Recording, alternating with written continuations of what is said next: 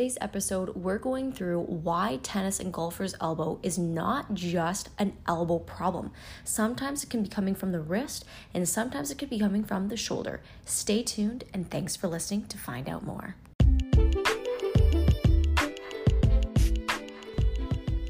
I'm Nichelle Thompson. Welcome to Everything is About Your Health, the podcast.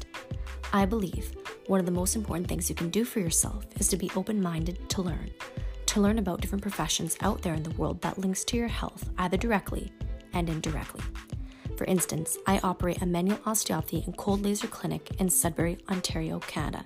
For those not familiar with manual osteopathy, it takes a holistic, whole body approach to healthcare.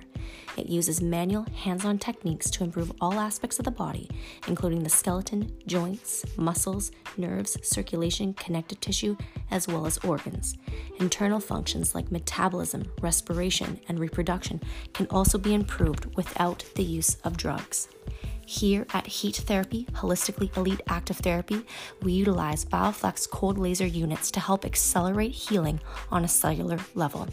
It is a light based technology proven to be highly effective in the treatment of musculoskeletal problems and wound healing. We have had many success stories with this technology. People have avoided surgeries, reduced and eliminated medication, and reduced or eliminated all sorts of pain. So please, join us on this journey as we interview all sorts of professions and how they link to your health, either directly and indirectly. A lot of people speak about tennis elbow, golfer's elbow, and oftentimes it's caused from some sort of repetitive movement, whether that be at your job or a hobby that you have. It doesn't necessarily just have to be caused from golf or tennis elbow. Oftentimes, people who acquired tennis and golfer's elbow don't play those sports at all. So they're always kind of confused when I look at them and I say, You got tennis elbow or you got golfer's elbow. And they're like, Yes, Nichelle, but I don't golf or I don't play tennis. Well, it's just a, a name that we give to it. Um, it doesn't have anything to do with tennis or golf. Today I want to go over some of the unexpected reasons why someone may acquire tennis or golfer's elbow, but the medical term is medial and or lateral epicondylitis. So, first off, what is medial and lateral epicondylitis? So, that is the irritation and inflammation of the tendon where those uh, flexor and extensor, so those forearm muscles, attach into the elbow, either the inside or the outside of the elbow. And like I mentioned, these are often inflamed or irritated because of repetitive movements. However, it's not the only reason. Take the client I had recently, for example. This gentleman does a lot of work in the mines that require repetitive movement. And arguably, if it was just his job, then wouldn't it make sense, since he does and uses both hands, that he would have the same issue on both sides? But he doesn't. So then that has to make you think okay, what else is possibly going on in the wrist, the hand, which is below the elbow joint, or the shoulder or the neck above that is causing this poor elbow to essentially overwork and be targeted for this injury. So that's a question you have to ask for your, ask yourself, right? So what we did is we did a full on assessment. He had limited range of motion in his neck, very limited range of motion in the shoulder. Elbow was good in terms of range of motion, and wrist was good in terms of range of motion, but it gets better. So once we worked on the ranges of motion, and we helped to regain that to about 75% um, um, gain. So he already had, by the way, about 75% of his range of motion. So 25% is still quite a bit of a loss. So he regained 75% of that. So just had, say, arguably, um, say 5% or whatever less to go or left to go. And then we got him on his stomach so that we could hone in on his ability to control these movements.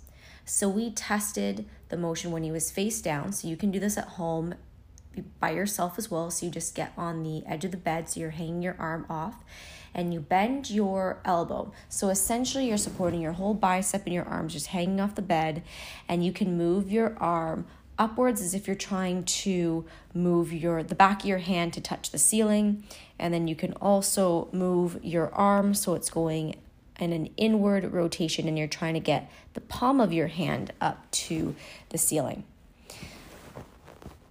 I was able to passively move his arm in full range of motion, no problem. But when he had to do these movements himself, he was only able to get maybe 60 to 70% of the range on his own. So, this is what's known as a motor control issue. Essentially, you can chalk it up to be his muscles and his joints aren't cooperating properly and therefore are working against each other, causing those muscles to have to work even harder just to move the joint through its motions. Okay, so this means the firing patterns, in other words, the order in which the muscles contract, are not optimal and are not favoring the joint. So we started to use various degrees uh, of muscle energy techniques, which is where we put the joint into specific ranges of motion and get them to contract the muscles in the opposite direction for about five to 10 seconds. And once they relax, you pull the joint into a little bit more of the range of motion the ideal way. After we did that, we also threw in a little bit of other muscle energy technique styles, which involve getting the client to contract and they overpower you, and then they try to lift in the desired range of motion where you assist that. So we did this 10 to 15 times until he regained his ability and his muscles essentially woke up a little bit. So now we've reestablished the range of motion. We got the neck and the shoulder moving better. We also reestablished the proper firing patterns and muscle activation of the rotator cuff and the other um, muscles, such as the serratus anterior and the pec minor muscles to and the upper fiber trap and lower fiber trap muscles to help the arm perform the proper ranges of motion. And then we looked into the other detailed ranges of motion of the shoulder because you have to remember the shoulder is comprised of not just the glenohumeral joint which is what most people think of the shoulder. You have to also remember that the collarbone is involved with the shoulder movement the shoulder blade itself is involved with shoulder movement but also the rib cage is involved with how the shoulder performs we also did mobilizations of the rib cage. We made sure that when he was breathing, there was equal inhalation ability of the ribs compared to the equal exhalation ability of the ribs as well. So, putting this all together, at the end, what we did is we tried to speed up that healing process utilizing cold laser therapy. We have the Bioflex laser system here at the clinic to help heal things on a cellular level to just get through that plateau, um, especially when he's on that schedule where he's out two weeks and back two weeks. So when he's back in, we try to rev up the lasers, kind of undo the damage and decrease that inflammation that he was experiencing while he's at work. And then also, we gave him those corrective exercise to work on those lower fiber trap muscles and also some stability work with a kettlebell to help maintain that stability and strength of the muscles. Because oftentimes, when joints get into or and muscles get into improper firing patterns is because muscles are now performing roles that they're not capable of and that stems from poor stability typically um, meaning that the postural muscles, because the primary muscles are not doing their job, they then have to step in to try to do the primary movements as opposed to just stabilizing um, the uh, muscles. In, in regards to the shoulder, it's called co adaptation, which is essentially the muscles of the shoulder of the rotator cuff. So that's your uh, supraspinatus, your infraspinatus, your teres or your teres minor and your infraspin, uh, your subscapularis muscle. And these are just designed to help hold that head of the humerus right into the glenoid socket.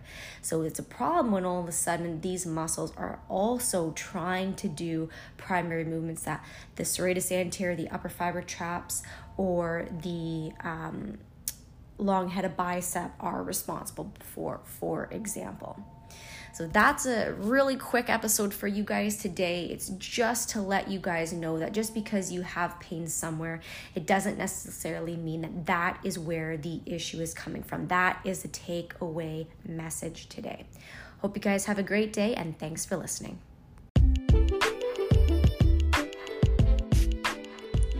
And that's a wrap for this episode. Thank you for tuning in and listening. Don't forget to subscribe and share this podcast if you found it to be educational and know someone who would benefit. This is Nichelle Thompson on Everything is About Your Health, the podcast.